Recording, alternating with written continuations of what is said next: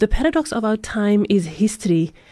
The paradox of our time in history is that we have taller buildings but shorter tempers, wider freeways but narrower viewpoints.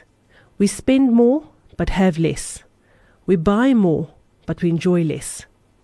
We have bigger houses and smaller families, more conveniences but less time.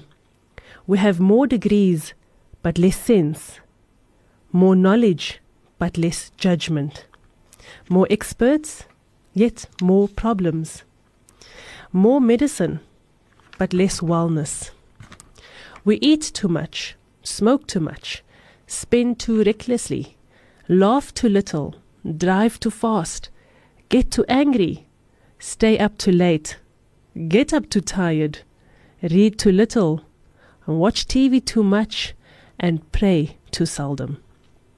We have multiplied our possessions but reduced our values.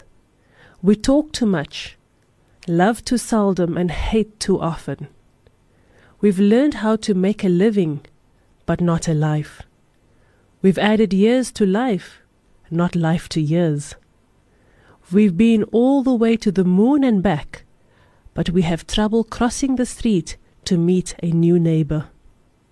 We conquered outer space, but not inner space. We've done larger things, but not better things.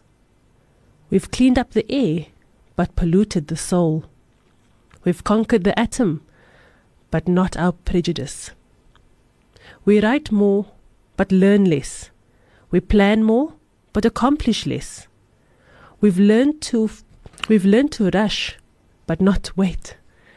We build more computers to hold more information, to produce more copies than ever, but we communicate less and less. And these are the times of fast food and slow, dig- slow digestion, big men and small character, sleep profits and shallow relationships.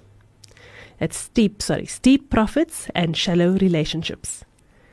These are the days of two incomes but more divorce, fancier houses but broken homes.